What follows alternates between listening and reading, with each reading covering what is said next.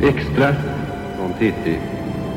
Tyskland har inlett militära aktioner mot Norge och Danmark. Från Oslo meddelas att den tyska regeringen till den norska regeringen framställt begäran att Norge skulle överlämnas till tysk administration. Den norska regeringen besvarade denna framställning avböjande. Vänner av Norge, vær hilsen. Vi glemmer aldrig någon av dem som har varit med oss. I Oslo-radion meddelades i morse att tyska trupper landsatts i norska hamnar klockan tre natten till idag. Det förklarades att tyskarna ockuperat Bergen och Trondheim.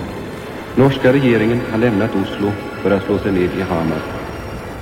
Men vi har trott och vågar alltjämt tro att det har betydelse även för Norden i dess helhet om Sverige kan bevara sin ställning som fri och oberoende stat utanför de pågående konflikterna.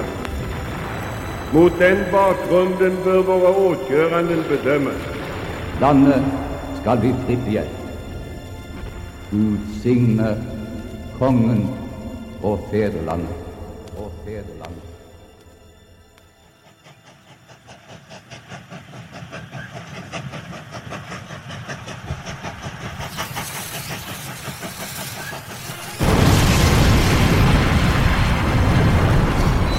Selv har regjeringen flyktet etter således lettsindig å ha satt landets og dets innbyggeres skjebne på spill. Under disse omstendigheter er det den nasjonale samlingsbevegelses plikt og rett å overta regjeringsmakten for å verne om det norske folks livsinteresser og Norges sikkerhet og selvstendighet. Hit- Oppdraget fra Hitler var jo nærmest å drepe kongen. Vi tok da ord magnetladning med plastic explosive og festet på selve bærebjelken under lokomotivet. Etter at vi hadde tent lunta, som hadde en brenntid på tre minutter, så løp vi fort ut av hallen. Den gjelder kampen mot de kamuflerte mobiliseringsplaner i Norge. Hjemmefronten har besluttet å gå til kamp mot arbeidstjenesten. Og han begynte å hyle og skrike for å varsle disse gutta. Og eh, vi visste ikke hva vi skulle gjøre. Vi, til slutt så sa jeg til Fredrik, du får bare skyte ham ned. Og det ble gjort. Do, re, mi, fa, sol, la, si. Nej, okej. Var var vi någonstans? Jag säger som The Expendables. We're back. Jag vet inte om någon någonsin sa det. Men... Man känner sig ibland som en expendable, eller? Hur känner du? Stark start, vad säger Nej, men jag tänkte vi blev utkastade från vår podcast. Eh, host och sådär. Eh, Champagneklubben vill inte ha kvar oss. Kan vara, jag vet inte. De uppskattar ju inte den här leken vi håller på med. De tyckte att vi skulle, att eh, vet du, sista pris var champagne tyckte de. De ville ta bort det och ha mousserande istället generellt. Ja, alltså det här negativa Ja, priset precis. som man får om man misslyckas. Ja, efter, jag vet inte om det är någon, något samband men kort därpå när vi vägrade gå med på det så blev vi utslängda. Jag, jag vet inte. Du, Ja. du sitter i styrelsen för den där Jag champagneklubben. kan inte kommentera sådana här interna frågor faktiskt. Ja. Men eh, det man kan säga är att vi är något försenade, vilket vi är väl medvetna om. Mm. Men det beror till viss del på det här. Att vi har fått lägga ner mycket möda och besvär att eh, flytta helt enkelt till Och hitta en ny ja, host. Acast. Ja. Med våra nya samarbetspartners.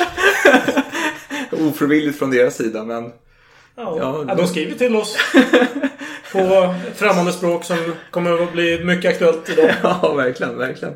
Ja, men eh, sen vi såg senast, det var 2019 vi sågs. Ja, men det var Ja, det. precis. Och sen dess har ju du varit utomlands. Jag har varit nästan utomlands. Jag var i Malmö. Eh, faktiskt jättetrevligt. Jag bodde i samma hus som Gustav IV Adolf har bott i och eh, Måns Lurifax en gång i tiden bodde. Så det är jättetrevligt. Sen har jag varit uppe i Luleå och Umeå också med och Hultsfred. Så jag har varit lite på hemmaplan. Ja, festivalet runt helt enkelt. Nej, det har varit eh, dels jobb och sen dels agility-tävling. Mm. Så jag inte, det är inte så exotiskt som du har varit med om. Nej, faktum är att eh, jag hade tänkt dra en liten eh, konstnärligt förbättrad eh, redogörelse för vad jag har gjort. Du menar en svada? Ja, ska jag köra min svada? eller? Ja, kör din svada. Jag längtar. Ja. Det här är som sagt konstnärligt utsmyckad. Vissa av er kanske kommer koppla det till en, en storfilm. Som har... eh, Som heter Life of Pi, men... Eh, ja, låt mig börja. Ja. Min semester började stillsamt i de fjärran Antillerna. Äventyrare, som jag av naturen är, bröt jag denna stillheten med att bege mig till det så kallade fågelboet. Där man, om man har tur och kommer vid rätt tidpunkt och albatrossen är hungrig och disträ, kan passa på att rida på dess rygg och invänta att den flyger sin vanliga rutt till andra öar. Sådana resor är inte riskfria. En albatross kan till exempel bli skadeskjuten, falla och dra med sig sina passagerare till den eviga sömnen. Väl framme så hade jag i mina vanföreställningar hoppats att kunna hitta en stor och ståtlig albatross med franska färger på sina fjädrar. Men fann istället bara en klen ynklig duvunge. Duvungen var dock minst lika hungrig som om den hade varit en pterodaktyl från den yngre juraperioden. Den åt upp halva min plånbok innan den lät mig rida på dess rygg. Färden gick dock oväntat smidigt och den förde mig till den mytomspunna ön med den guldskimrande staden Gustavia. Staden skimrade mycket riktigt av guld och glans. Väldiga valar visade upp sig likt påfåglar i hamnen. Tyvärr så hade denna prakt och oceanologiska fauna även lockat krokodiler och andra rovdjur med stor aptit. De tyckte framförallt om guldmynt, visade det sig. Av rädsla för att det som återstod av mig och mina ägodelar skulle bli krokodilmat så letade jag återigen upp en fågel att flyga mig tillbaka. Väl tillbaka så fann jag mig i en mörk djungel. En djungel som inte var lika skräckinjagande dagtid. Men nu lyste det av illvilliga ögon vart jag än vände min blick. För att lätta på den tryckta stämningen så plockade jag fram min portabla musikdosa. Det visade sig vara ett dåligt drag. För snart så dök ett väldigt rovdjur upp bredvid mig.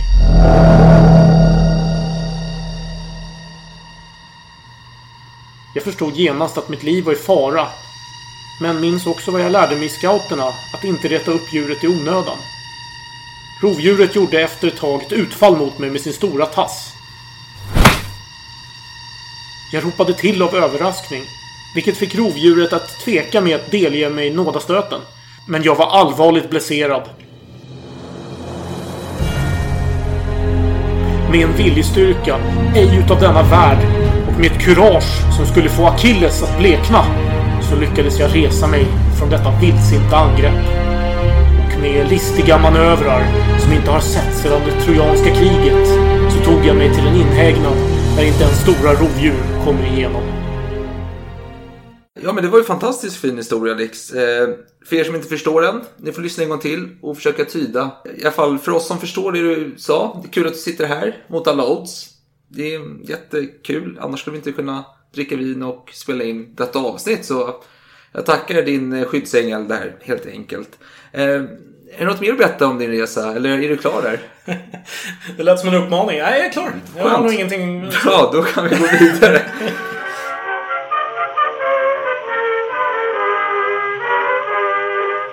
Ja, vi har ju en lek. Där jag ska försöka uttala franska ord. Som... Eh, vi har haft några omgångar med, med små uppehåll där, då och då. Och vi... Efter diskussioner kom vi fram till att vi ska skjuta på det ytterligare lite till. Diskussionen gick till så att du sa, vi tar det i nästa avsnitt.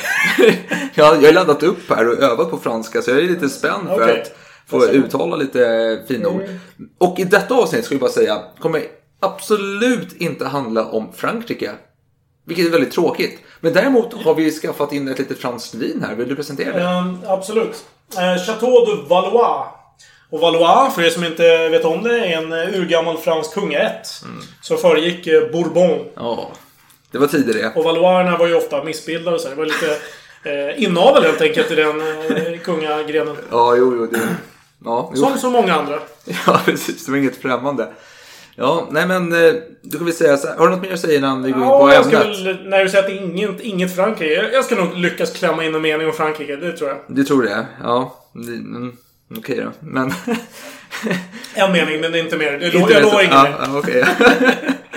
Huh, Tur. Nej men det är så att det här är lite av ett önskeavsnitt. Vi har skarvat lite på det och eh, ja, önskemålet var någonting helt annat egentligen. Vi har en trogen lyssnare. Helt annat är det väl inte. Nej. Men det var kanske lite mer specifikt än Ja. det som vi sen valde. Precis. Och sen valde vi kanske att göra det generella.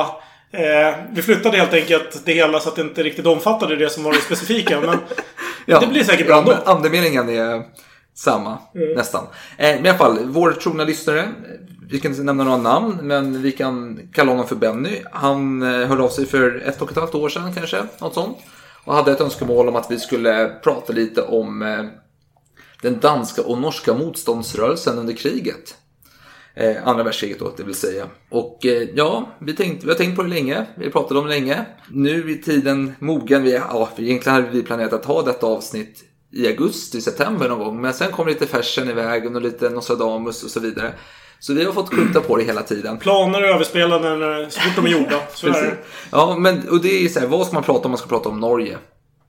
Och motståndsrörelse. För vi har riktat in oss mot Norge. Och jo, man kan Man ta... tänker ju på Telemark och den här sprängningen och Ja, ja, hydro... eh, Tungvatten. tungvatten. Ja, ja, men, ja, Men det är ju för, det är för vanligt. Ja, alltså det, det är en väldigt enkel ingång och jag älskar, som liten älskar jag filmen Hjältarna från Telemarken från 65 med eh, Kirk Douglas som går runt och myser i Norge. Ja, men, nej, men det finns många saker, Men, tungvatten. men Kirk Douglas, han lever ju fortfarande. Det är helt otroligt. Eller hur? 2020. Lever Kirk Douglas? Ja. Ja, han lever. Jag lovar. Kolla upp det. Fan, inte Michael Douglas. Ser väl gammal Michael, Doug-. Michael Douglas är jävligt gammal. Eller han ser gammal ut. Men Kirk Douglas lever. Det är han vet jag vet. fortfarande. Ja, kolla upp det. Ja, jag kollar upp det. Det finns många infallsvinklar man kan ta på Norge. Det finns många att berätta om. Många händelser. Vi kan ta spioner som Karin Landby. Vi kan ha olika grupper. Milorg. Vi kan ha Pellegruppen som var en liten eh, kommunistisk grupp. Osvald också. Eller Pellegruppen var i och för sig inte kommunistisk, men ledaren var med i kommunistpartiet. Så har du Osvaldgruppen. Som också, det var en kommunistisk motståndsrörelse. Sen har du eh, Lingekompaniet som del utav SOE. Vi kommer in på det här senare. Ja, det gör vi. Ja, men det finns mycket man kan eh, ta på. Men vi tänker snäva, snäva in oss på Oslogänget. Mm. En sabotagegrupp som var verksam i Oslo. Gradvis så blir det ju mer och mer eh, viktigt att man faktiskt har formella kontakter mellan grupperna. Mm. För det blir ju mer och mer avancerade attentat och liknande. Ja, absolut. Vi kommer in dit så småningom. Ja, men vad säger du? Ska vi börja med Ja, avsnittet vi då? Lite musik? Ja.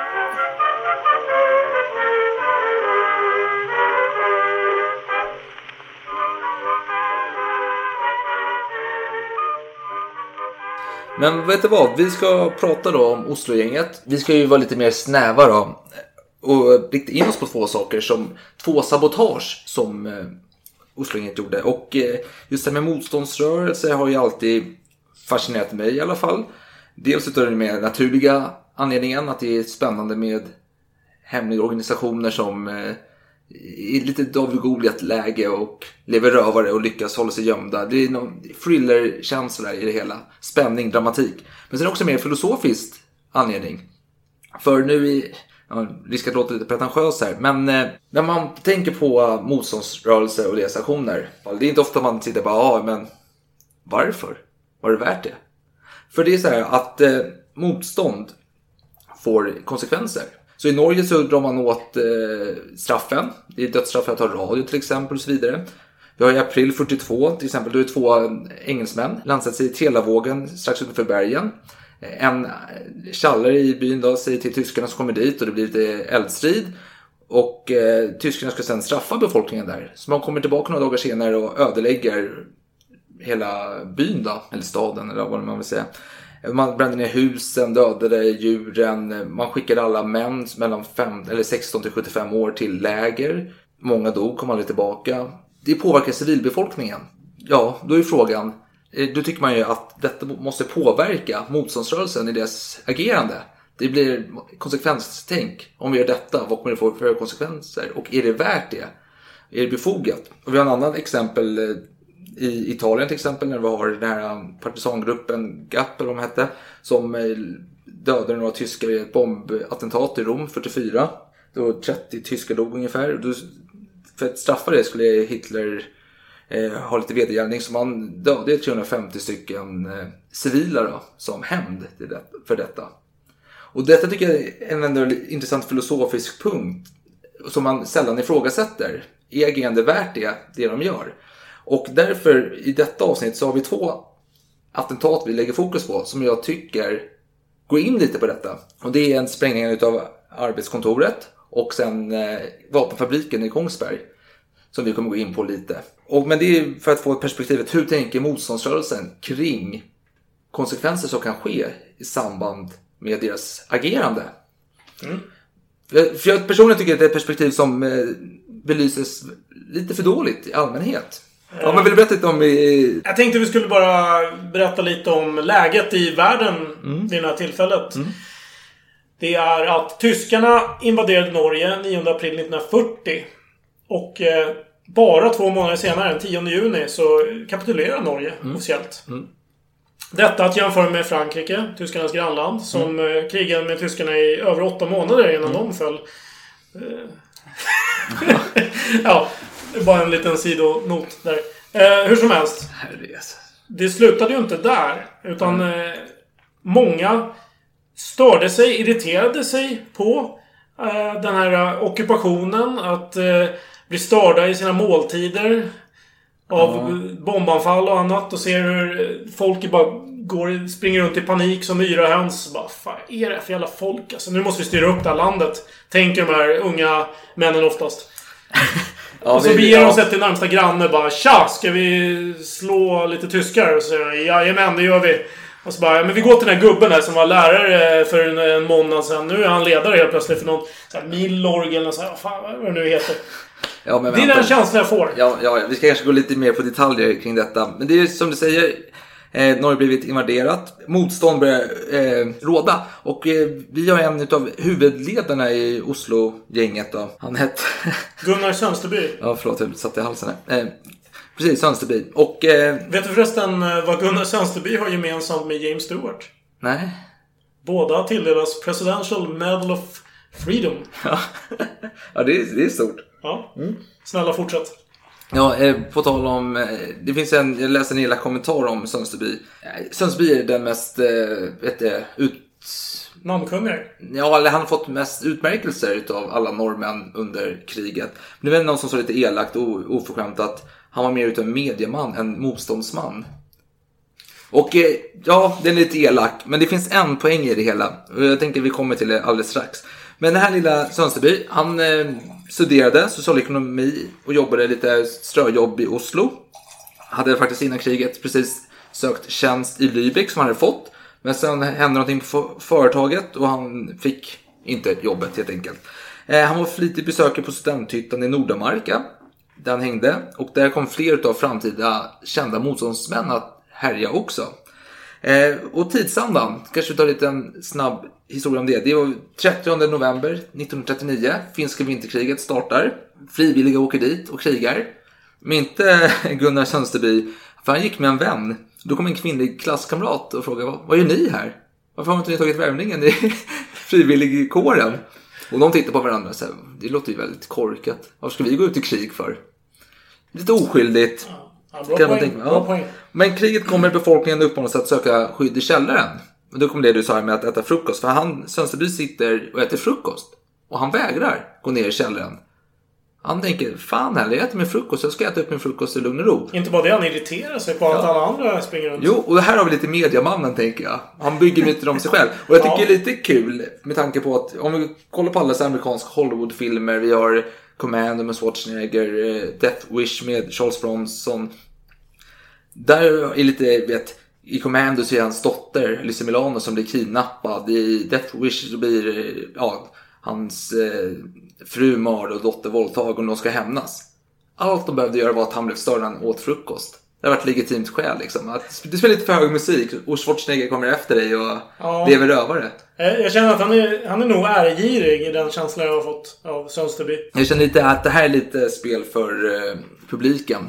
Man bygger upp en bild, lite Foch-aktigt. Nej, kom igen. Folk Jo. var ju legitim hjälte. Nej, nej, nej. Enda skillnaden är att Sönsterby har faktiskt fått beröm utav andra som är på den tiden. Ingen berömde ju Foch egentligen. Nej, för Jo då, du har ju, nu ska vi se, hans gode vän eh, French till exempel. går ju stor Ja, beröm. ja. Han hyllade ju Fox som den största hjälten i... Ja, Ja, ja. sen eh, kanske... Ja, jag vet inte vem... Så. Alexander den store kanske. Ja, ja nej, åter till Sönsterby och Norge här. Kriget kommer, kriget är här. Bäst att fly, han flyr norrut till Nordamerika. Han ska träffa sina vänner, de ska gå upp till kamp. Gå med i motståndsarmén här. Eller, Ja, alltså i armén, reguljära Ja, armén. ja, precis. Det var inte motstånds... eh, Ja, det var inte Kriget motståndsrörelse. var inte över om vi säger. Nej, precis. Så. Men han, det blev lite struligt för honom här, Sönsterby. Han blev... eh, Ja, han, var inte riktigt klädd för eh, uppgiften och fick lunginflammation och bihåleinflammation. Så, Vad lägligt. ja, så han hamnade på sjukhus då. Ja. Men när Norge nu kapi- hade kapitulerat så många försökte ta sig till England. Och en väg till England var via Sverige. Först försökte man gå till kusten i Norge då och ta båtar över till England. Men det gick ju inte. Då var en väg att gå till Sverige. Liera sig med eh, de brittiska organisationerna där. Och få ta ett flyg i bästa fall från Bromma flygplats över till London. Flyg är väldigt lyxigt. Men, Ja, men i, det- värsta, i värsta fall någon båt från Göteborg till exempel. Men i Norge nu under tiden, alltså Sönsterby gick inte till Sverige direkt utan han gick tillbaka till Norge. Han jobbade som revisor och kunde ta ledigt lite då och då. Så han kunde göra små motståndsuppdrag, knyta kontakter och hjälpa till här och där. Och i Norge då bildades eh, olika motståndsgrupperingar. Eh, hösten 41 då så kom Milorg till jorden, kan man säga. Eller det blev ett resultat utav olika grupperingar. Och det var ju då en hemlig mili- militärorganisation som var godkänd av exilregeringen i Norge. Eller i London menar jag. Norsk Norska exilregeringen i London. Ja, precis. Eh, ja, Sönsterby han började göra lite uppdrag för Milorg. Han hade lite kontakter där, han känner ju folk. Och det är ett signum för honom senare i tiden också. Men man kan väl liksom säga att hans första tid i de här motståndsorganisationerna handlar mycket om rapportering och samband och liksom eh, underlätta för andra att eh, flyttas fram och tillbaka. Ja. Skicka kurirer och sådär. Precis, och eh, i Oslo så träffar han då en legendarisk lirare med kanske det mest Bond-skurkskompatibla namnet, Max Manus. Manus har börjat trycka och publicera illegala tidningar, för det var förbjudet då, eh, att trycka motståndstidningar. Och då vi var ju delaktig i detta. Och en liten sidoanekdot då, en dag när Max Manus kom hem då, så var ju huset fullt av tyskar som skulle gripa honom. Så det han gjorde, hans första tanke var att fan, jag drar. Så han sprang, hoppade ut genom fönstret och skadade ryggen och hamnade på sjukhus. Eh, han blev gripen då.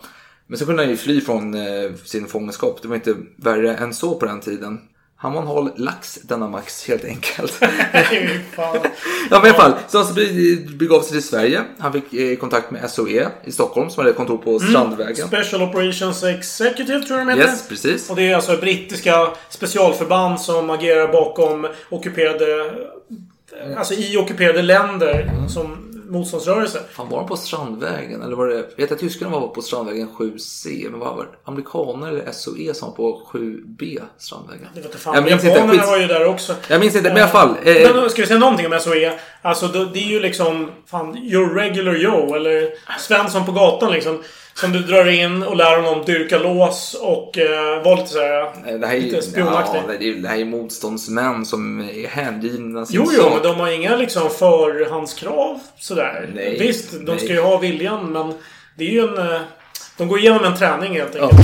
De, eh, oj, sorry. De går igenom en utbildning i alla fall. Ja, men i, precis. Men i Stockholm då så träffade han Daniel Ring som var chef för norska delen av SOE.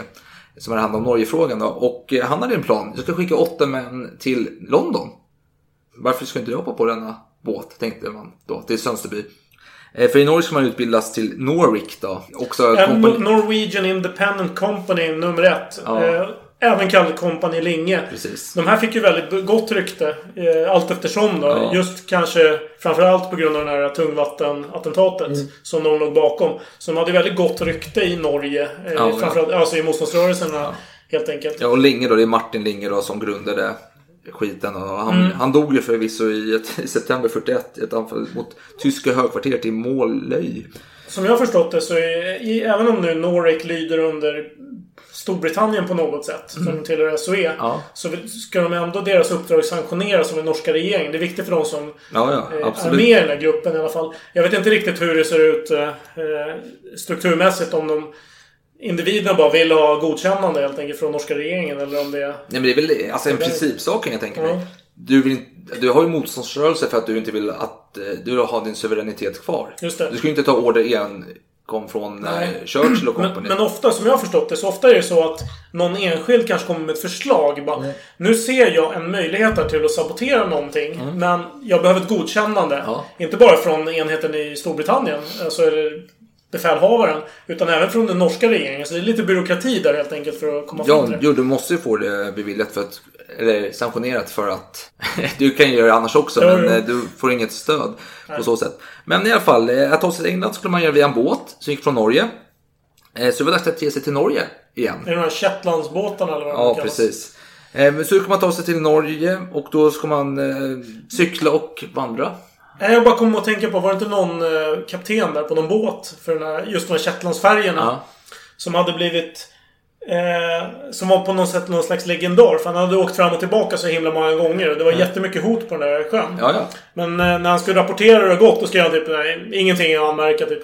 Det hade han svarat typ 99% av fallen. eller något sånt där. Och det tyckte folk var roligt. Han var så lakoniskt. Ja, ja, ja. Bra psyke på den mannen. Eh, men i alla fall, det blev när de skulle vandra en sträcka så det var ju sensommar tror jag det var.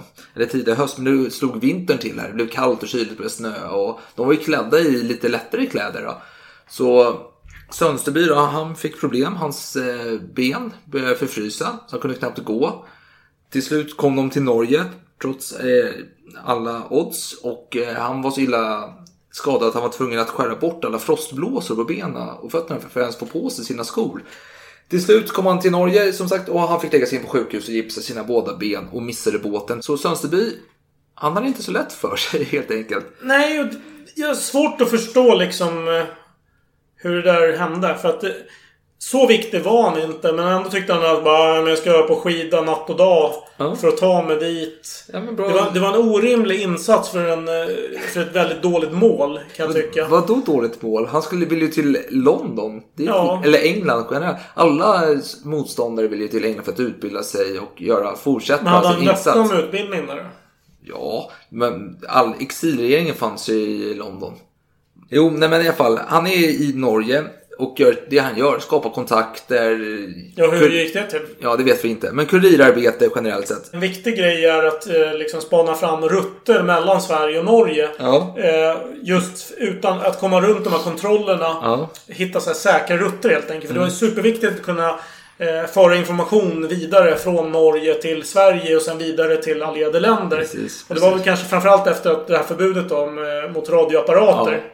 Det var väldigt svårt att eh, kommunicera på annat sätt. Mm. Men det, precis, och det ägnar han sig åt. Sen går han, till, tar han sig tillbaka till Sverige för han ska prata med SOE där och hjälpa till på nytt. Då. Och då får han uppdrag att ta med sig lite material hit och dit, komma med uppgifter till Norge. Och då ska han ge sig tillbaka till Norge. Då ska han åka tåg då till Laxå, byta där till Arvika och så ska han ta sig över gränsen.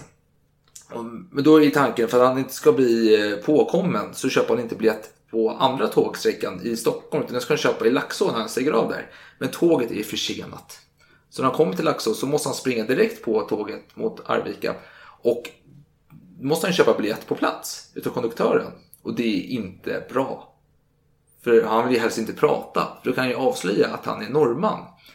Eh, på den här tiden är Sverige lite hårdare mot norrmän än vad de blir senare under kriget. Om man säger så. Av naturliga skäl kanske. Ja. Och då säger konduktören så här. Och, och bara lite bakgrund att Arvika, det är ju liksom misstänkt nära gränsen på något sätt. Mm. Det, det känns som att det är naturliga vägen att ta sig mellan Norge och Sverige. Ja. Så att just den rutten är suspekt. Och det är det han försöker undvika då. Att Ja. man ska misstänka honom. Precis, så han säger så här. "Ja, En biljett till Arvika. Och då säger konduktören. Är ni norrman? Nej, det är jag inte.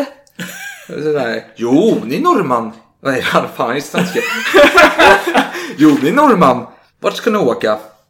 Jag ska åka till Arvika. Var bor ni i Arvika? Eh, Skolgatan. Säger Sönsterby. Han hittar bara på. Han drar upp något kort. Alla har istället har en skolgata uppenbarligen. Och konduktören tittar lite suspekt på honom och säger ja, mm, ger honom biljetten. Och så går han vidare. Kan man tro. Han har lyckats. Men Sönsterby är smart där. Så han vet att den här konduktören är problem för mig. Så direkt när konduktören försvinner så springer Sönsterby till toaletten. Eh, inte för att tömma blåsan utan för att ta bort sina papper. Så han river sönder allting och spolar ner det. Så går han tillbaka till sin plats. Och när de stannar i Karlstad då eh, går eh, konduktören av och går på perrongen och ropar till två länsmän, höll jag på att säga, två poliskonstaplar som fick gå in och eh, då grep de Sönseby. Och han hamnade i ett litet läger i Sverige då, efter ett tag. Och då fick han till slut valet att du ska bege dig till England via båtar i Göteborg. Nej, men det intressanta är att han, han ville ju hålla på och åka skidor dag och natt för att ta sig till någon destination så han kunde åka över någon färja där till Mm. Norge. Men nu när han ska få åka via Göteborg. Mm. Ja, av en händelse då så kommer ju många av de här skeppen att sänkas av tyska ubåtar. Då vill han inte göra det. Nej men han säger ju själv att det är en råttfälla. Det, alltså det är grejen, båtarna det är kvarstadsbåtar. Alltså det är båtar som var i svensk hamn när kriget drog igång. Och då har tyskarna och norrmännen bråkat om vem som är rätt i båtarna. Till slut så ska de få segla bort från svensk kust och till England. Det är tio båtar, två kommer fram. Ja, jo. Nej, men så är det ju. Ja, men det är väl inte facit. konstigt, det, ja, men det är inte Ja. konstigt att man är skeptisk till att ta Men hur den ska han sitta på all den här informationen? Nej, Men man fattar ju själv. Det, det är inte, krävs inte mer än det- logiskt Jag tror den där gode Sönsterby, han, är- han var nog en Gestapo! Nej då. Men i alla fall, han åkte tillbaka till Norge. Nu har han ett kodnamn, nummer 24, som han ska ha med sig. Ja, enligt en egen utsago så hamnar många kodnamn. Ja, men han, hans kodnamn var ju 24, sen hade han olika Alias. alias Absolut. eh, som han höll på med. Men kodnumret var 24 i alla fall. Eh, Ja, Gestapo... det är inget ni behöver lägga på minnet. Jo, det är jätteviktigt. Han är nummer 24. Alla behöver ett nummer. Vad, vad, hade Vad är Bond, du för nummer? vad hade Bond varit utan 007? Alright. Ja, Okej, Du, jag lägger num- plats. nummer 24 är ju... 0024. Nej. Om jag får som jag vill så kommer titeln till detta avsnitt ha en koppling till Bruno Mars hitlåt. Vi får se om det blir så, annars... Ja. Så avgår du. Men i, i Norge... Quisling. Ja, precis. I Norge, på tal om Quisling, han är i farten i Norge. Han, eh, har, hans nationalsamling har gjort en eh, kupp och är där och härjar.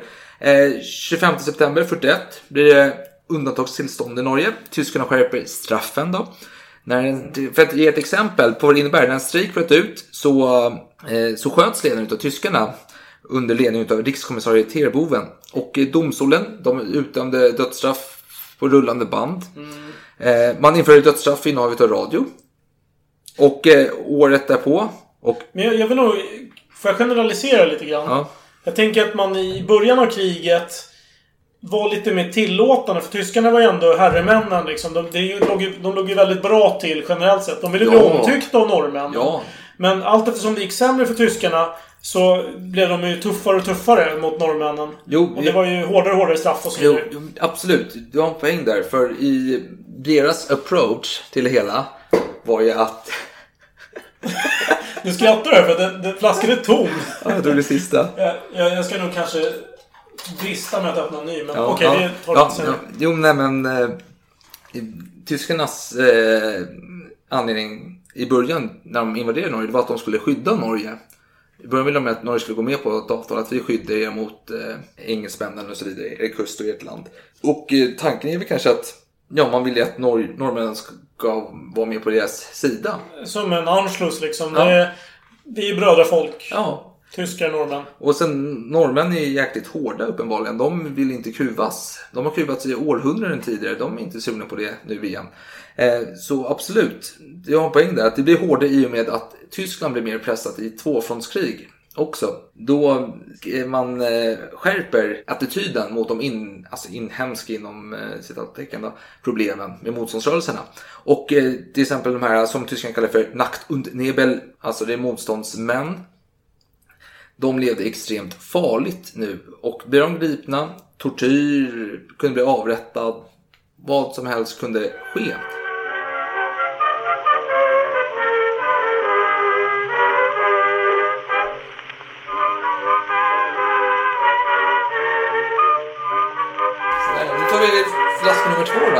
Helt plötsligt.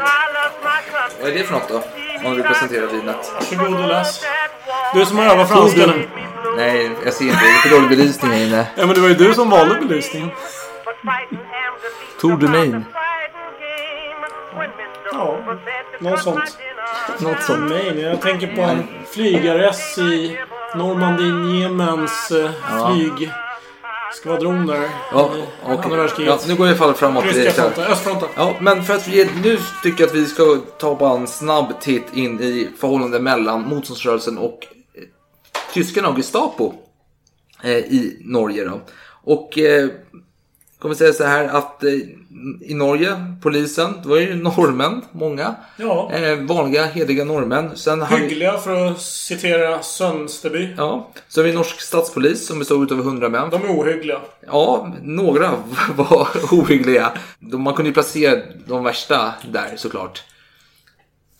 Ja, du suckar över vinet här. Ja, men det, det börjar bra, men sen fick jag en konstig bismak. Ja, men i alla fall. Eh, tack för den informationen. Eh, men eh, motståndsrörelsen, de lyckades ju placera en av sina män inom statspolisen.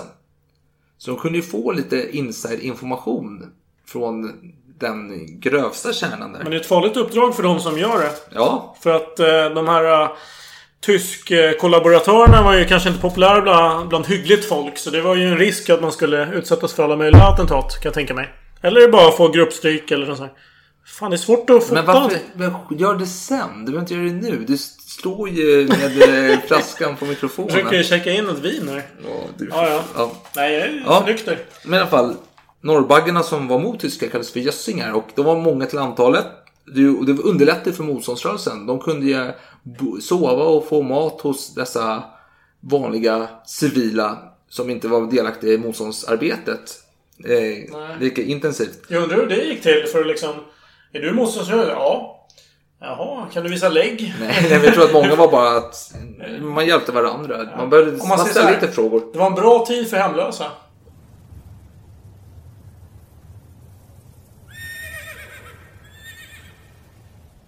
Men i alla fall, det var en liten katt och råttlek då i eh, Oslo på den här tiden. Eh, ett exempel på det. Alltså jag tänker, att vara motståndsman, du måste ha en kyla. Och ett exempel på det, det är Millorg-ledaren Knut Möjen som förtjänstfullt hade organiserat Millorg så att till, eh, saken här att Millorg och England var väldigt osynkade. Så det här blev väldigt många missförstånd. Men han hade försökt eh, styra upp det hela. Och, och, men då skickade han en av sina närmsta män eh, till ett område för att se hur det gick där. Och hans man då kom dit och såg att fan, de har ju gripit två stycken S.O.E agenter här och de har avslöjat massa Milorg-medlemmar. Så nu har de gripit massa i den här lilla staden. Så den här eh, medarbetaren full fart tillbaka till eh, Knut Möjen och berättar vad som har skett. Så de står här på gården hos eh, Knut Möjen och pratar om det hela. Under tiden då så får fru Möjen ett telefonsamtal av en ingenjör Lund som är en bekant då till denna Knut Möjen och säger att ja men jag känner ju Knut, jag vill gärna komma och hälsa på. Och ja, säger hon, välkommen. Så hon lägger på luren och så kommer Knut upp och berättar om vad som har skett.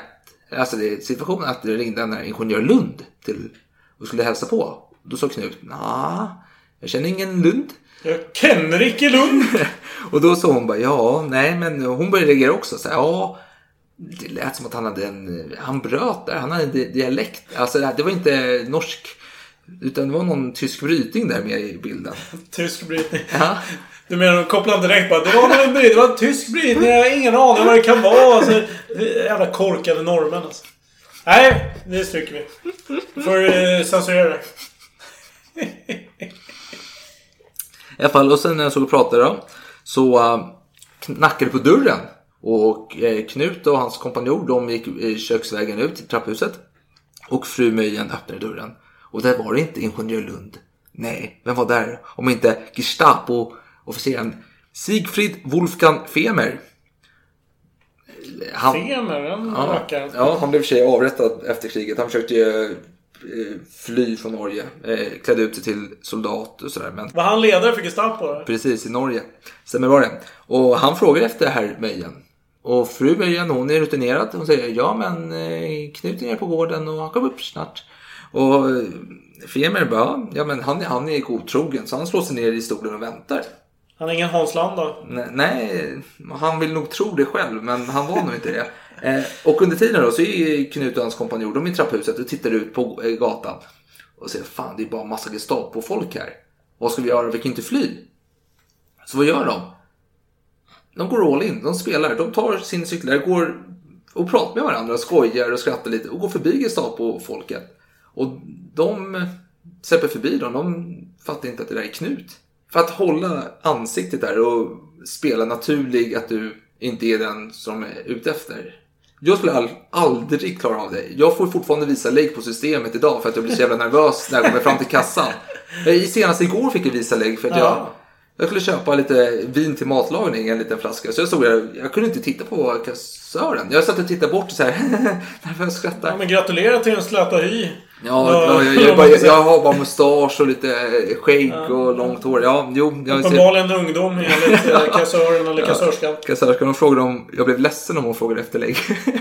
jag sa nej då, det, jag, jag får leva med det. Eh, men i alla fall, och men i alla fall den här Knut Möjer, han kunde ju inte vara ledare för Millor längre. Han var ju tvungen att fly. Och det var ju ganska vanligt ändå att Mm. de försökte ju att inte känna till allt om varandra. Det var ju ett viktigt mål i sig. Att inte... Om man skulle bli fångad Mm. så vet man att man blir torterad och man får räkna med att eh, falla för trycket helt enkelt. Ja.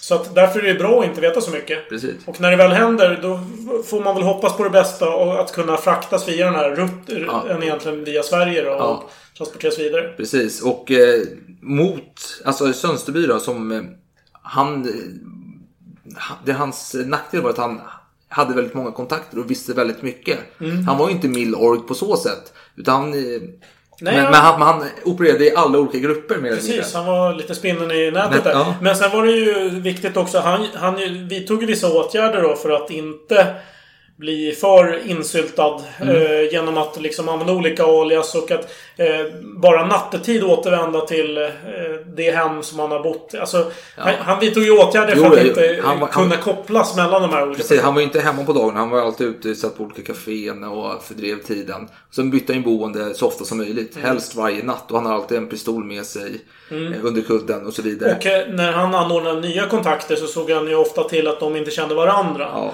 Och han, Och han, och han använde olika namn då till eh, alla de här kontakterna. Väldigt förvirrande. Ja, jo, men det är smart, må jag säga. Jo. För att ha hållit på att frysa benen av Och sen gjorde sig. ju många dumma saker också. Jo, jo, men jag tänker, det som är häftigt med honom, det är att man märker under tidens gång hur han blir mer och mer rutinerad i detta. kaxig.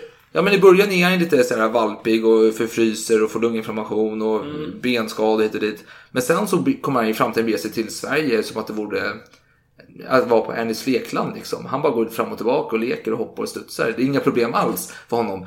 Men eh, det är med Gestapo, vill du dra någonting om deras metoder? Jag kan eh, dra en redogörelse här från Torjus Arnes som berättar om sina upplevelser hos Gestapo. Frågorna ställdes på tyska och norska om vartannat. Sagen Sie, dass Mandelsohn ein besserer Komponist ist als Wagner? Alla tre männen var i full verksamhet. De röt och slog Essen Sie Handknöchel, Gössing! och sparkade och var runt om mig på alla sidor. En av dem använde också en rem att slå med och i fullt raseri slet en annan av sina galoscher och slog med dem. De arbetade upp sig i extas. Radgan stod runt munnen på dem och de såg ohyggliga ut. Det ökade bara deras raseri när jag började blöda och det sprutade blod i ansiktet på dem. Jag blev allt mer omtöcknad och kände mig nästan bedövad i hela kroppen. Jag vet inte hur många gånger jag förlorade medvetandet. Varje gång jag vaknade så låg jag på golvet och runt om mig så sprang de tre männen som rasande djur och sköt att jag skulle resa mig upp. När jag inte kom upp fort nog så drog de mig i håret och slängde ner mig på en stol. Så fort medvetandet klarnade någorlunda så fortsatte misshandeln. Men för varje gång så behövdes det mindre och mindre innan jag föll upp igen. Fint. Nej, det behöver jag inte kommentera. Men eh, fler exempel på den här katt och råttleken det är att Sönsterby då skulle besöka en bekant, någon motståndsman då. Och han fick en olustig känsla när han kom till huset. Det var någonting med fönstret som kändes annorlunda när han tittade upp dit då. Eh, Alltså, Det här, är, det här är ju återigen det här med glorifierande. Ja, det- Jag har en skön känsla. Jag, jag är Sherlock Holmes. Jag känner att någonting var fel. Men jag gjorde det ändå. Jag, jag var dum nog och gjorde det ändå. vänta, du lägger inte på när Foch sitter på en kulle och... Foch är älskvärd. Han satt på sin kulle och Jo, men, sin jo, pipa. men du har, du har ju en poäng i att det här är mediamannen Sönsterby. Men det är, Ja. har säkert hänt. Men jag Nej, att ifrågasätta det. Men okej. Ja, ja, Jag jag, finns på det. Det är väldigt film noir-aktigt. Eh, men så han tänker så här, men jag går till en kiosk här och ringer och kollar. Men nej, det är väl ingen fara. Jag, jag, jag bara, jag, nej, jag överdriver. Så han gick in dit och plingade på dörren. Och så öppnades dörren och då stod det tyskar där med vapnet högst upp. Så hans by gick på flykt direkt då. Men de sprang efter honom och sköt. Eh, men missade honom, det var becksvart ute tydligen. Eh, och sen vi sprang för glada livet. Eh, och sen kom han på att han hade tappat ett dokument när han sprang från sin eh, portfölj då. Så han tänkte, ska gå tillbaka dit? Inte, eller tyskarna kanske hittar den. Var det liksom farliga dokument nej, om de andra nej, han försökte minnas och han sa att det var nog inte så farliga dokument. Men det är en dum risk. Ja, dum risk. Så efter ett tag begav han sig tillbaka dit och hittade dokumenten. Och då visade det sig att de här tyska soldaterna, eller Gestapo-folket, de har inte vågat anmäla detta till sin chef. Nej, det ser illa ut att låta någon fly. Ja, så de Och- hade och låtit det bero. Så då... Men man kan förstå det. Det är en strikt hierarki. Det är, det är viktigt att se bra ut liksom. Eh, Vad var konsekvensen av att låta dem fly undan och inte säga någonting om det? Ja. Ja, inte för dem personligen någon större konsekvens. Ja, om det, Eller? om det inte kom fram då. Ja, men absolut. Ja, men sen finns fler historier om hur olika par då, som eh, frun ställde en viss blomma i, i fönstret. Beroende på om det var fara eller icke fara. De hade samtal, så de kodord som att barnet hade kolik eller någonting sådär. Så man, hade, man scannade av innan man gick hem helt enkelt. Och en annan som jag tycker är lite rolig historia, det är när en eh, desertör kontaktar motståndsrörelsen och säger men jag vill träffa er. Ja, och det ringer ju varningsklocka i huvudet på alla de här. För det första bara, Ja. motståndsmännen bara, jaha, en desertör, ja, ja, okej. Ja. Ja, det Det kan, det kan vara en fälla tänker de. Ja, men det, det kan det ju vara. Ja, och då tänker de så här, och vad är risken om vi träffar den här personen? Ja, Ja. Gestapo lär inte agera på första träffen. De vill säkert skapa en relation och kunna gripa fler och fler. Eh, så vi, vi bestämmer ett möte med eh, den här mannen som heter Monsen. Och så gick de dit och träffade honom och fick intrycket att detta är en, det här är tysk. Det här är Gestapo, det här är motstånd, eller antimotståndsrörelseman. Det här är en, som kommer an, en angivare helt enkelt. Så, Så man lovar att träffa honom igen, ja, men så gör man inte det. så drar man därifrån. Men jag bara tänker, har de gjort någon slags konsekvens? Okej, om det visar sig vara en riktig desertör, då hade det ju varit en värdefull person Ja, förstås. precis. Så det var värt risken helt Ja, enkelt. men sen via kontakter så fick de reda på att den här Monsen då, som han hette, hade gjort misstag att lämna sitt nummer när han ringde Sönsterbys eh, vän då, som han ville träffa. Så de eh, tog reda på vem det var, kontaktade Osvaldgruppen då, som var den här kommunistiska motståndsrörelsen. Den Eh, kommunistiska Jönssonligan. Ja, precis. Så de, de, Nej. de gick... Eh, Konstig jämförelse. ja, jo, förvisso. Jävligt Jag konstigt. tänkte bara en sån här namngiven Ja, grupp. ja, liksom. Då tänker jag Jönssonligan. Det är så Ja. fånigt. Men Ja, ja, jo. Fortsätt du. Och eh, Osvaldligan gick hem till Monsen, knackade på, gick in, satte på radion, eh, hög volym och avrättade denna angivare då och gick därifrån.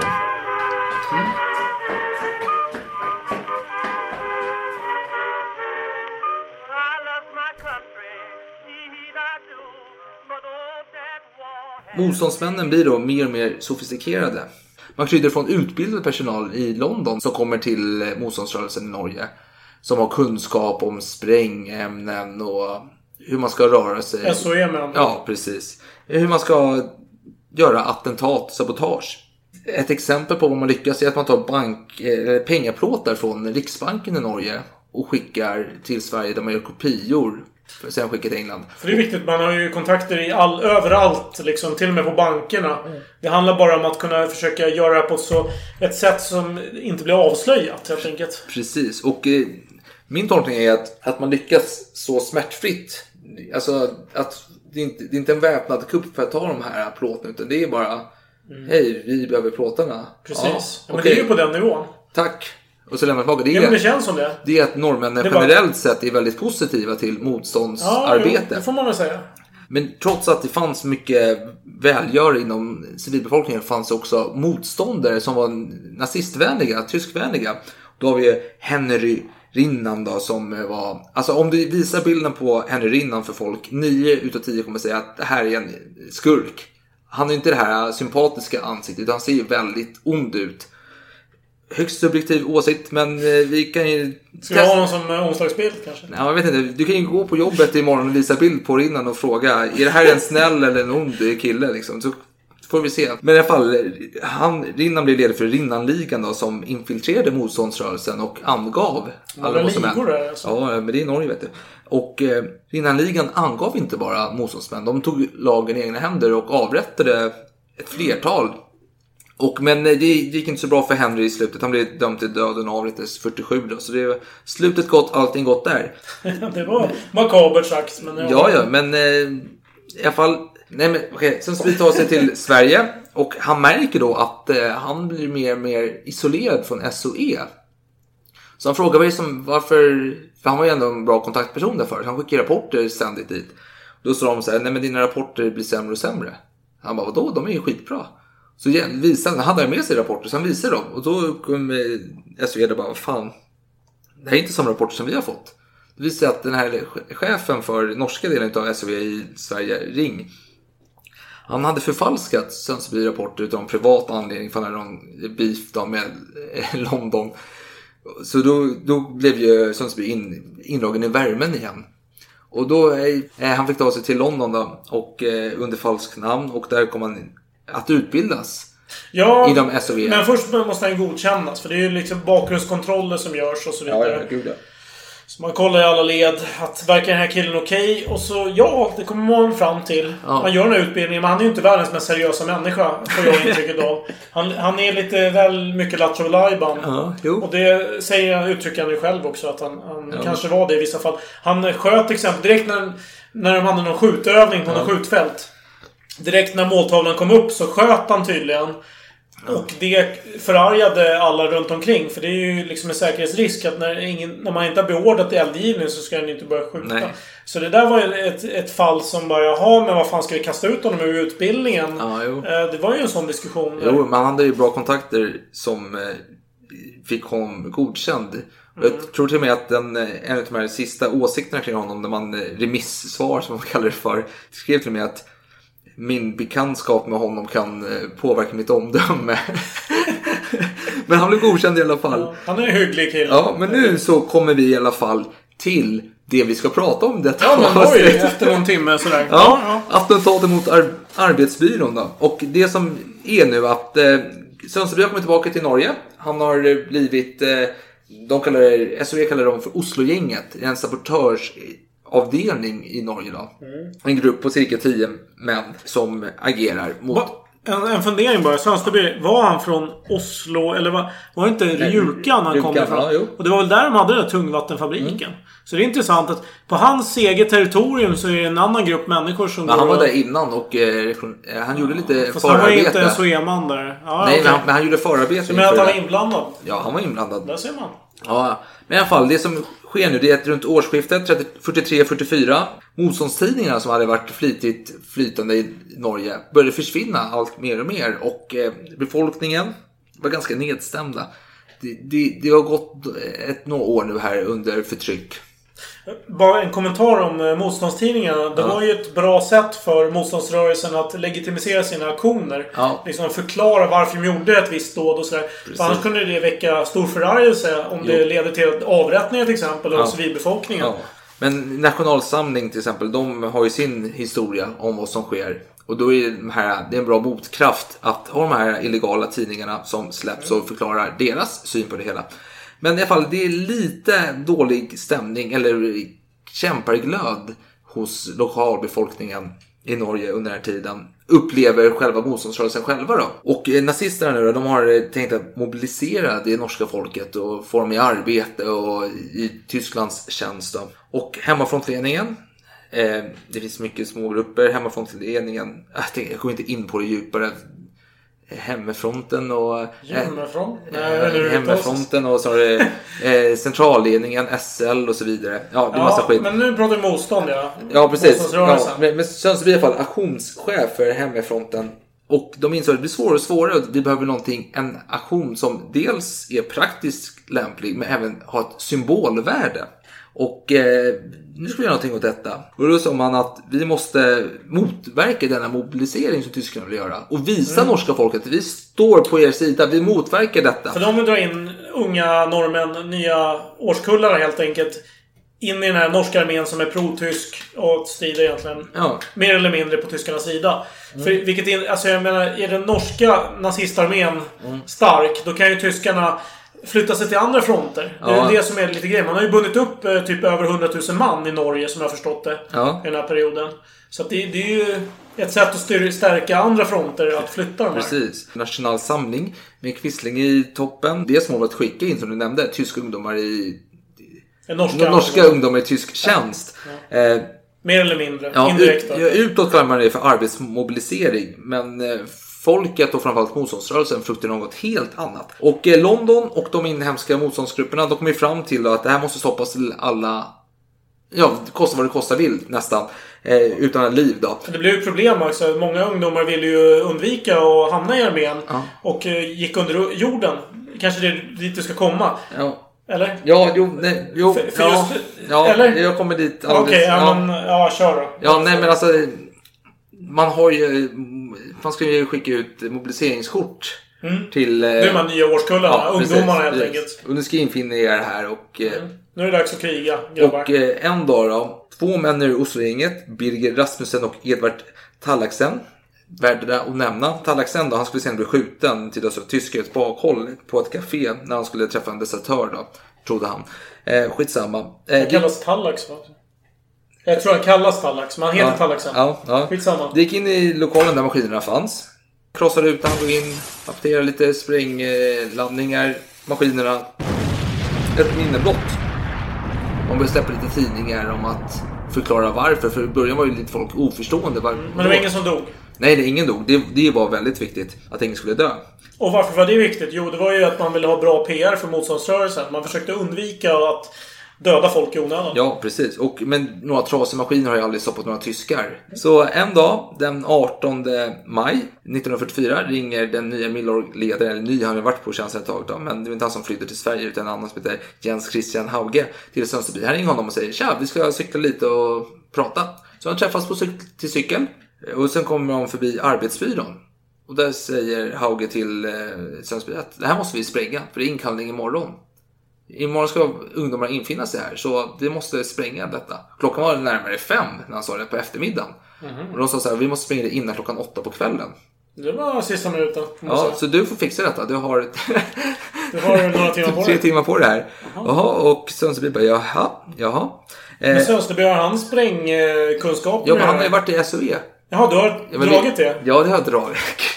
Men vad fan, det är ju jättestor grej. Han är... Okej. Du berättade ju att han var dålig Man i hoppar ju skolan. fallskärm sen Men i du, Norge. men du pratade ju om att han var dålig i utbildningen, att han sköt. Jo, ja, det gjorde jag. Okej, men vi kanske nämnde hur han tog sig från England till Norge igen. Det har vi inte pratat om. Han hoppar fallskärm, vem fan Ja, bryr ja, sig? men det fattar fan. väl alla att man hoppar Ja, men man fallskärm? måste ju ha en... man Nej, det behöver man inte alls det. okej, Nej, ja, ja. ni förstår, ni är fan kloka människor. Eh, All right, vi fortsätter. Ja, men eh, Sönsterby kontaktade sin kollega Greger Skram som eh, för övrigt var med när Talleksen blev skjuten till döds. Han var också med och blev skjuten eh, och blev skadad han hamnade på sjukhus. Då skulle han bli torterad, men han lyckades ta livet av sig innan det skedde. Då. Eh, I alla fall, han, eh, S- Sönsterby kontaktade honom. Vänta, han tog livet av sig, men nu kontaktar någon. Ja men alltså senare. Jaha, ja, ja. ja, Alltså, Okej, jag, jag, jag återkopplar till Tallaksen som blev skjuten, som jag berättade om förut, som Ja, sprängde ja. första maskinerna. Nu, nu Ja. hoppar vi lite fram och Ja, ja, det, alltså det är Han blev dödad sen. Senare blev Men han. nu- Ja, han tog livet av sig han, senare. nu lever han. Ja, nu lever han. Och eh, han berättade vad som eh, skedde. Gram tog med sig Max Manus i planen. För att eh, citera Sönsterby skulle han skydda vårt återtåg om vi råkade i svårigheter. Var Och det... den Max Mann kan vi bara repetera vad Ja, han... men det är han med den Ja, Bondskurkskompatibla det- namnet. Ja, men det har vi förstått. Men vad var Men han är ju en känd, han är en riktig kändis i motståndsrörelsen. Okej, han är en stor, stor fisk. Ja, ja, men han har ju till och med fått en film efter sig här som kom för några år sedan. Mhm. Han är, och båtar, eller skepp har ju namngivits efter honom. Och han var med och sprängde Do- Donau-skeppet. Okej, men han var en höjdare i norska motståndsrörelsen. Vi fortsätter. Ja, precis. Och Sönsterby hade ju kontakter som vi vet. Så hur tar man sig in på här arbetsbyrån? Jo, Sönsterby känner ju alla. Han känner, han får kontakt med någon vaktmästare som ger honom en reservnyckel. Och vaktmästaren säger så här, men bara så du vet, folk jobbar över. Ja, okej, säger Sönsterby. Ja, men vi får varna dem helt enkelt. Så de går in i lokalerna, låser upp dörren. Stiger in. Gram, eh, han går eh, lägger fram eh, sprängdegen några kilo. Sönsterby ropar då till alla som jobbar där att huset kommer sprängas i luften om två minuter. Just det, för de vill ju inte ha något dödsfall. Nej, nej, nej. nej. Och jag vill bara nämna en kort kommentar just kring det här med att norrmännen hade bra kontakter. Många hjälpte motståndsrörelsen. Men det var ju viktigt att det inte skulle framstå som att de fick någon hjälp. Även om de hade nycklarna till lås. Ja. Så eh, filade man på låset så att det såg ut som att de hade dukats upp till exempel. Mm. För att det skulle framstå som att man inte var behörig. Precis, att man inte hade fått någon hjälp då. Och eh, Sönsterby skrek då. Eh, huset sprängs upp i um, två minuter. Och så sprang alla ut, blev kaos. Så folk började springa för trapporna och Gran ropade då högt. Vi först, vi först!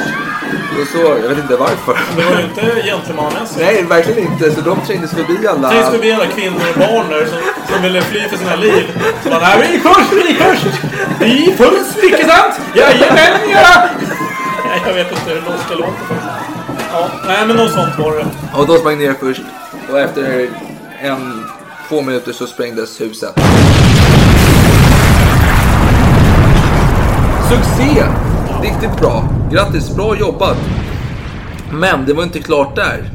Tyskarna har ju maskiner så det räcker att bli över här. Eh, Tydligen får folk veta det först efter att den första har sprängts. Bara, Hörru, det finns en till maskin.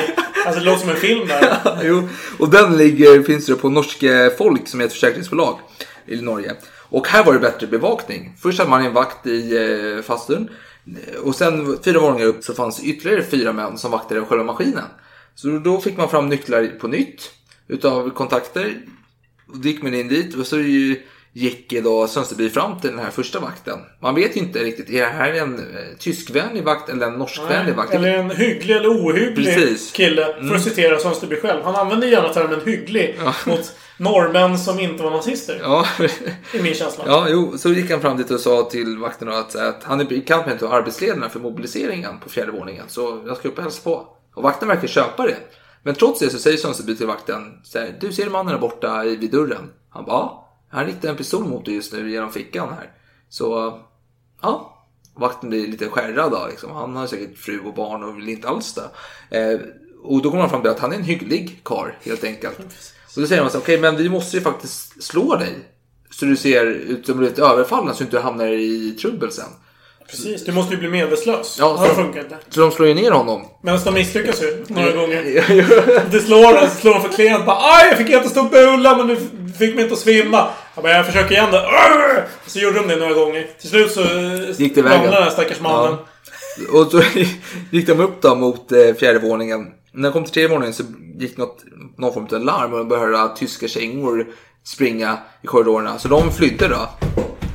Så eh, ja, man, man gör eh, ett nytt försök, eller man planerar ett nytt försök, men det går åt helvete. För Problemet med nya försök är att ju fler gånger du försöker desto mer bevakning blir det ju Jo, såklart. ja, absolut. Men sen kommer ett tredje försök och då eh, får Sundsby den kloka idén att vi kan gå via taket. Mm. Det är en bra idé. Det är en bra idé. Vi går ut på taket på en byggnad, någon byggnad bort Om man har tillräckligt stor sprängladdning Mm. så kan du ju liksom få det under att gå sönder. Ja. Så de, de, tack vare en vaktmästare, återigen, kommer upp på taket på en sidobyggnad. Och det här är ju i maj någon gång. Så det är ju, de tar de i mörkaste timmarna på dygnet. Efter, på natten där. Det regnar också. Det regnar, det är halt, det börjar i branta tak. Första sträckan. Det var inte så lätt som man trodde kanske. Nej, så de smyger fram där och sen kommer de till hus nummer två då. Huset som är bredvid den här norska folk. Och där är ett hotell. Där tyskar på permission sitter och firar och gör vad de gör. Så då måste de ju verkligen smyga förbi där som inte är upptäckta. Till slut kommer de förbi dem. Och då kommer de till norska folk. Men då är det fyra meters skillnad mellan Ja. hustaken. Och det är lite för långt. Precis, det går eh, inte högt att för att- hoppa liksom. Man måste ju hämta en stege. Då måste man tillbaka och hämta den här jävla stegen. Och den väger ju massa kilo. och Det blir Ja. jättejobbigt Ska du här. balansera med segern så ska du klättra upp. Då har du ju inte de bästa förhållandena. Det är ingen säkerhet direkt. Du kan ju klättra upp på stegen och bära massa... Sprängdeg. Ja. Och, ja, jag har sett lite konstiga siffror där när det gäller hur mycket den här sprängdegen vägde. Ja. Vad tror du? Är det 13 eller 30 kilo om? Ja, jag vet inte. De måste ju bära upp det. Jag tror det är 13 var då, kanske. Så de Okej. bar upp. Eh, ifall de kommer upp till eh, byggnaden. Då får de ta sig ner då till eh, våningen över där maskinerna stod. Nu tyskarna hade ju förstärkt bevakningen och satte in hundar. Så var, varenda ljud kunde bli avslöjande för de här. De smög in i lunchrummet på norska folk som var våningen över maskinen stod då. Lade eh, sprängladdning på golvet. Och sen, eh, de torkade ju bort regnfläckarna efter sig.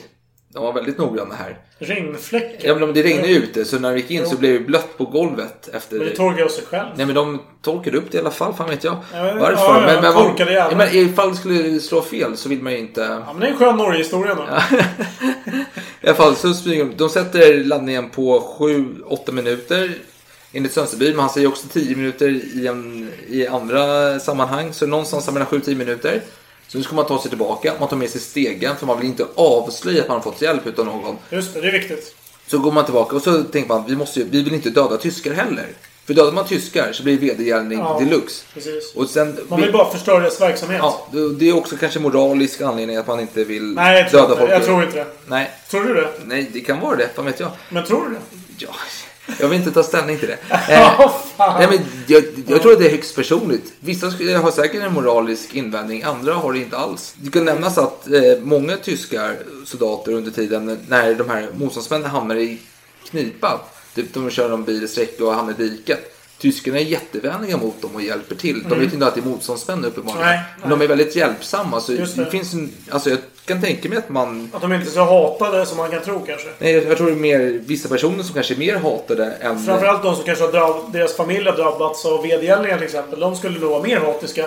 Än de som bara träffar på de här hyggliga tyskarna som hjälper dem ur diket. Nej, men jag tror att man tänker att de här högsta hönsen är kanske lite mer, eh, har man mer agg emot jämfört med gemene soldat. Vad vet jag? Men man bestämmer sig i alla fall att vi måste varna tyskarna. Så man springer till en telefonkiosk, ringer dem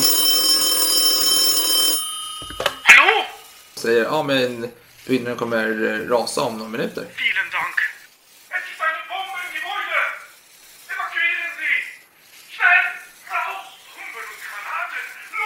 Tyskarna tar det på allvar och eh, evakuerar.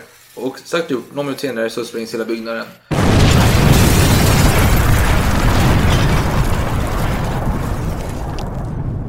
Och man har lyckats. Men tyskarna har ju en hämndaktion för detta. För eh, nu, visst, folket slipper ju mobilisera. För stunden. Ja, absolut. Men innan dess så hade ju många av de här ungdomarna som skulle kallas in till armén, de hade ju gått under jorden. För de ville ju inte slåss för Quisling. Ja, nej. Och det i sig ledde till en del bekymmer. För att Quisling, han, ville, han var ju hemlysten av sig. Eh, och eh, han ville ju inte till exempel att den här ransonerade maten som fanns till hands skulle gå till personer som är liksom papperslösa. Framförallt inte nu när man har förstört inkallelsemaskinerna. Nej, så han utförde en order att Nej men de får inga ransoneringskort. Dessutom så gör man ransoneringskorten personliga. Innan kunde eh, mannen i huset gå dit och hämta för hela familjen. Men nu kunde man inte göra det längre. Nu var ju, Nej. Man där- använde vapen som, eller man använde mat som vapen. Det här var ett jätteproblem för motståndsrörelsen. För att eh, visserligen så tog man ju gärna emot den här, de här ungdomarna som en del av rörelsen. Men det var ju omöjligt att ge dem mat. Alla dessa människor. Ja, nej, det... Så att då började man ju planera en ny aktion. ja precis. Man eh, tänkte att vi kapar en bil med massa jävla ransoneringskort. Vilket man också gjorde. Smart. Och så använde man det för att utpressa Quisling, eller National Samling. Ja. Eh, och sa att eh, ni får tillbaka de här ransoneringskorten ifall ni eh, tar bort det här kravet. Mm. Man skickade med skriftliga kontrakt fram och tillbaka. Uppenbarligen så var det inte en tysk order från början. För norrmännen gick med på det. De, de ville ju inte stå med hundhuvudet där inför Nej. tyskarna direkt. De ville ju tysta ner det hela. Och det förstod ju motståndsrörelsen också. Så det var ju någon slags så här, vad ska man säga? Underjordisk förhandling där. Jo, man men- kom fram till att det här var det bästa för jo, båda. Jo, men National Samling de eh, gav ju Hemnes lite i alla fall med att förbjuda eller in alkohol och tobaksransoneringen en, någon vecka. Just det. Och, Precis. och det fick ju folk att bli väldigt upprörda. Men då Som kunde, straff då för ja, precis, men då kunde eh, den här illegala tidningen förklara saken, vad som Mm. hade skett då. Och då blev folket lite mer positivt inställda. Och varför jag tycker den här eh, sabotagehistorien är intressant, det är just det symbolvärdet i att agera för folket. Att visa handlingskraft, att man står på deras sida, samt som du var inne på, man vill inte utsätta folk för fara genom att eh, visa att vi har fått hjälp från norska heliga människor. Utan Nej, man vill ju uppmuntra att eh, norska vanliga människor helt enkelt hjälpte motståndsrörelsen. Och om det visar sig sen att det blev ett straff. Att man blir utsatt för tortyr och liknande. Då ju, börjar ju folk heila helt plötsligt. Alltså i, Ja, i beundran det- för sin store eh, fyrquisling. Alltså det, det, det blir ju så. Så att det här, gäll, det här är ett propagandakrig. Nej. Det här är ett propagandakrig. Nej, mellan- nej, nej, det tror jag verkligen Det inte. här är ett propagandakrig. Ja, jo, jo, nej, men det jag tänker är att eh, man visar ändå en eftertanke. Man vill inte döda folk i onödan. Det är inte som de här italienarna som spränger eh, folk, eh, 32 tyskar hur som helst och skiter i konsekvensen. Utan här är det väldigt planerat och man vill inte, helst inte döda någon om möjligt, utan det är själva symbolvärdet som är viktigt. Samt ska vi nämna att de som hjälper de här motståndsmännen, som kanske utsätter sig själva för fara, man erbjuder ändå flyktvägar till Sverige via deras linjer. Alltså man säger så Ja, här, det. okej du har hjälpt oss. Eh, Man du... erbjuder dem en utväg. Ja, precis. Eh, vill du fly här? Ja, men det är ju oerhört viktigt. Det får man ju tänka för att den stora majoriteten av norrmän är ju inte med i motståndsrörelsen. Nej. Men däremot, de blir ju sympatiska om motståndsrörelsen är transparenta med varför de gör saker. Ja. Då är ju den stora majoriteten för Ja, dem. Och eh, det var ju därför det var extra farligt också om man skulle vara en dubbelagent och jobba för tyskarna på något sätt. För det var en utsatt situation. Var, man var inte omtyckt. Nej, nej, man blev absolut inte omtyckt efter kriget. Men det för oss utsökt in på nästa sabotage. För vi har pratat väldigt länge så vi kan dra, denna väldigt kort. Kongsbergs vapenfabrik.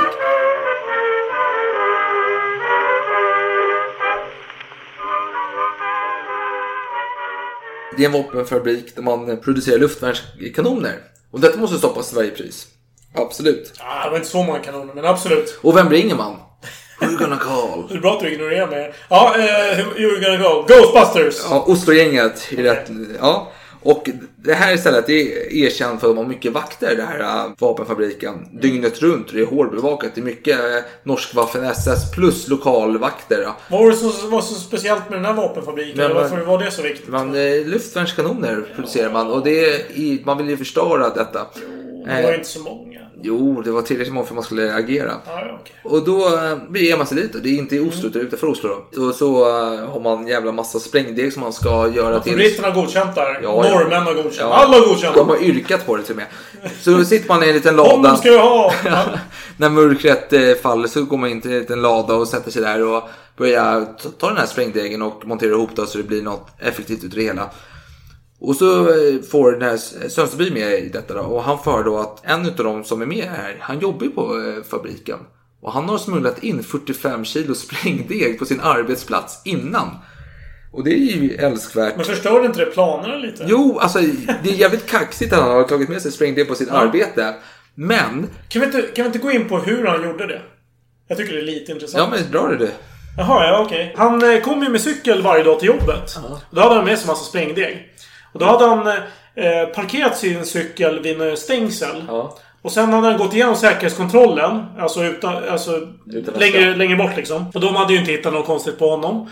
Men då gick han eh, på insidan av det här stängslet och eh, ja, kom åt grejerna från cykeln helt Precis. enkelt. Och där var ju sprängmedel. Ja. Så det, det var på så sätt han gjorde. Precis, 45 kilo lyckas han få in. Smart. Det är jävligt smart och jävligt, jävligt kaxigt. Men det skapar problem. Sönsterby var tvungen att fixa med sprängdegen inne i själva fabriken sen. Eller vapenfabriken då. Ja. Och det tar ju tid och man vill inte vara där så länge. Så det blir lite problematiskt ändå. Men ja, vad fan, det var ju kaxigt gjort så vi köper det hela. Så de står och väntar på, just utanför byggnaden och vaktpatrull går förbi. När det är redo springer de fram.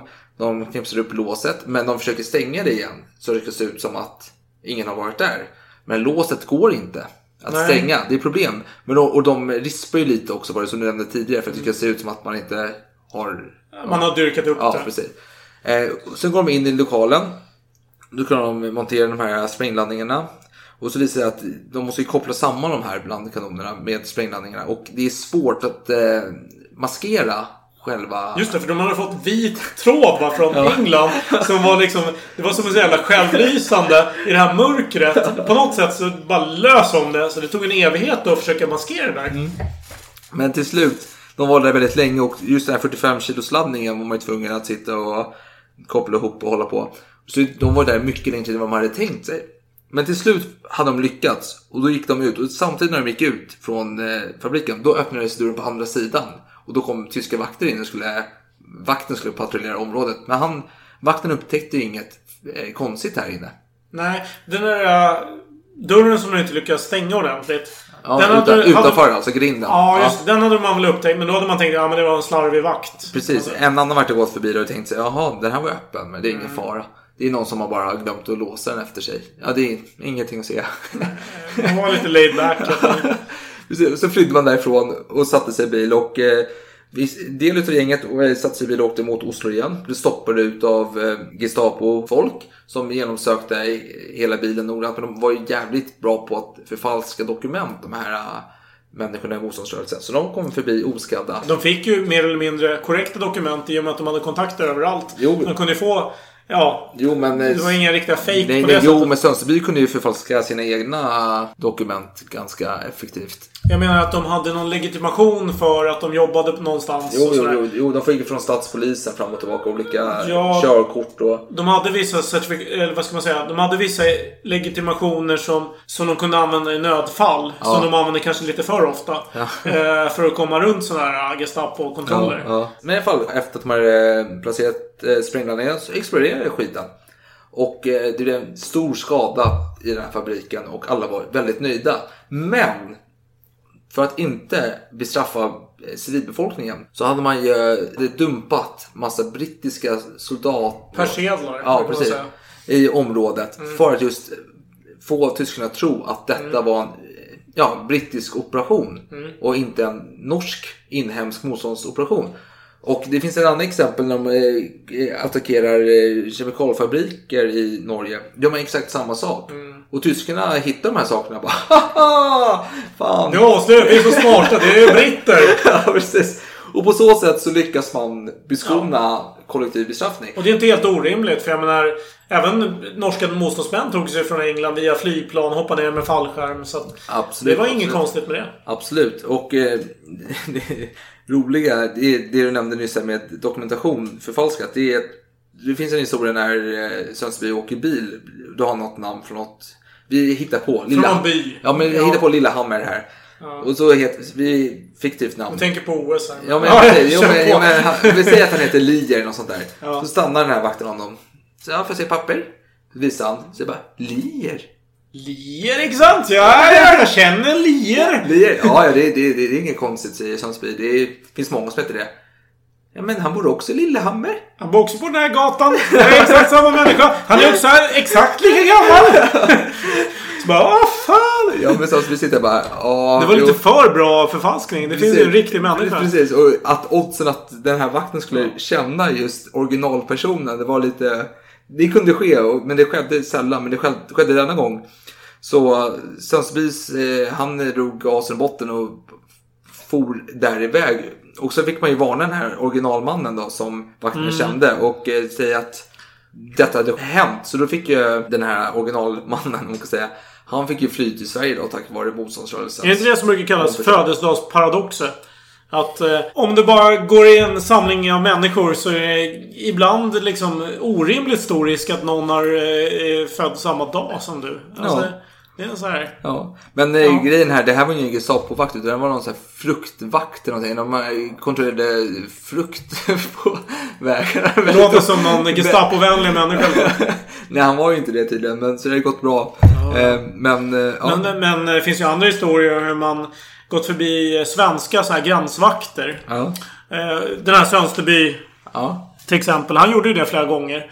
Han begav sig till Stockholm mell- emellanåt för att avlämna rapporter. Ja. Och eh, vid något tillfälle så hade han besökt en gränsvakt som han hade träffat tidigare. Men han kunde inte avslöja sin gamla identitet. Så, Nej. så den frågade bara Jag känner igen dig! Hörru du! Jag har träffat dig förut! Och sen så här, ja, ja, icke, icke, jag, jag, jag vet icke. Så bara, nej men, ja men jag vet att jag har träffat dig din jävel. Och så blev det någon jävla diskussion. Jag bara slutade det, jag kommer inte ihåg. Det slutade med att, I den historien slutade med att eh, det namnet som Sundsby uppgav skulle svenska polisen dubbelkolla. Så de sa sig, finns det någon här i Sverige som du känner så vi kan kontrollera dig? Så han drog ju två namn ur bakfickan här i Sundsby som han visste att han hade använt det här fejknamnet till förut. Mm. Och de här två männen, de var väldigt snabbtänkta så de kom fatta ju direkt att vad det handlar om. Så de bara ja, ja, men, ja, vi." ja, han känner vi. Det är inget problem. Så då blev han ju släppt, eller han hamnade då i det här norska fånglägret i Sverige där han var ett tag. Ja, det var en slags flyktingläger för norrmän på något sätt. Men det var väl indirekt någon slags... Eh, vad ska man säga? Hotell för eh, alli allierade. Ja, jo, ja. Där de kunde hänga med varandra. Eh, men om man ska liksom tala generellt eh, med Sveriges syn på det hela. Ja. Det var ju striktare i början. Eh, som du säger att alla var misstänksamma mot norrmän, alltså mot allting. Men sen blev det mer, lättare och lättare att vara verksam i Sverige. Eh, Jo, men- Allt eftersom det jo. gick sämre för tyskarna. Ja, no, ja, fast det där är väldigt enkelspårigt. Dels kom man överens om att man skulle få upplysningar från de som kom från Norge till Sverige. Så det blev ju ändå ett insamlingsarbete för svenskarna att ska få information om vad som sker. Så, det, det är lite givande och tagande trots allt. Sen, sen är det självklart, i Sverige fanns det de som var hängivna nazister som eh, gjorde allting för att sätta dit dessa jävla norrmän som flydde. Och kastade bakom dem till Norge. Sen fanns det ju de som var norskvänliga vakter. Mm. Men är inte trenden ändå att det blir mer och mer norskvänligt mot slutet av kriget?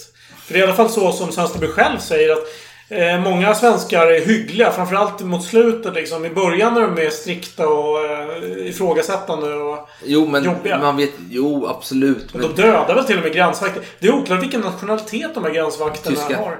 Du tror det? ja, ja, ja, Jag absolut. tror inte att det kan vara svenska. nej, nej, nej, det är tyska.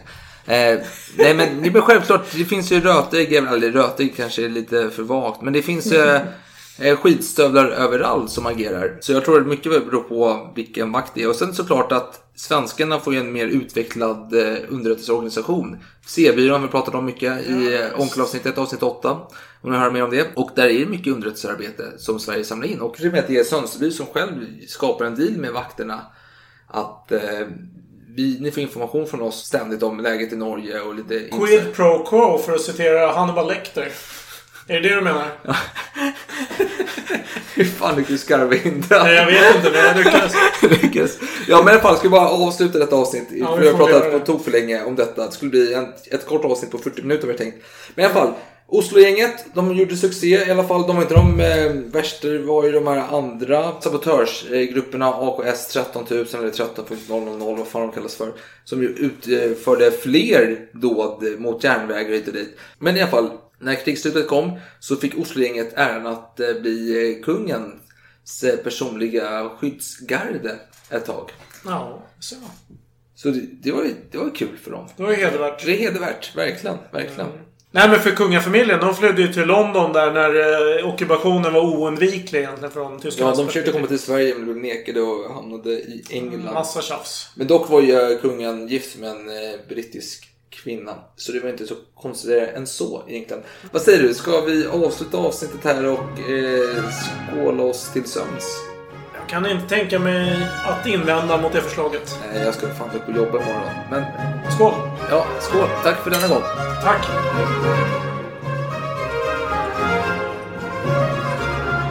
Har vi sänkt den här bara?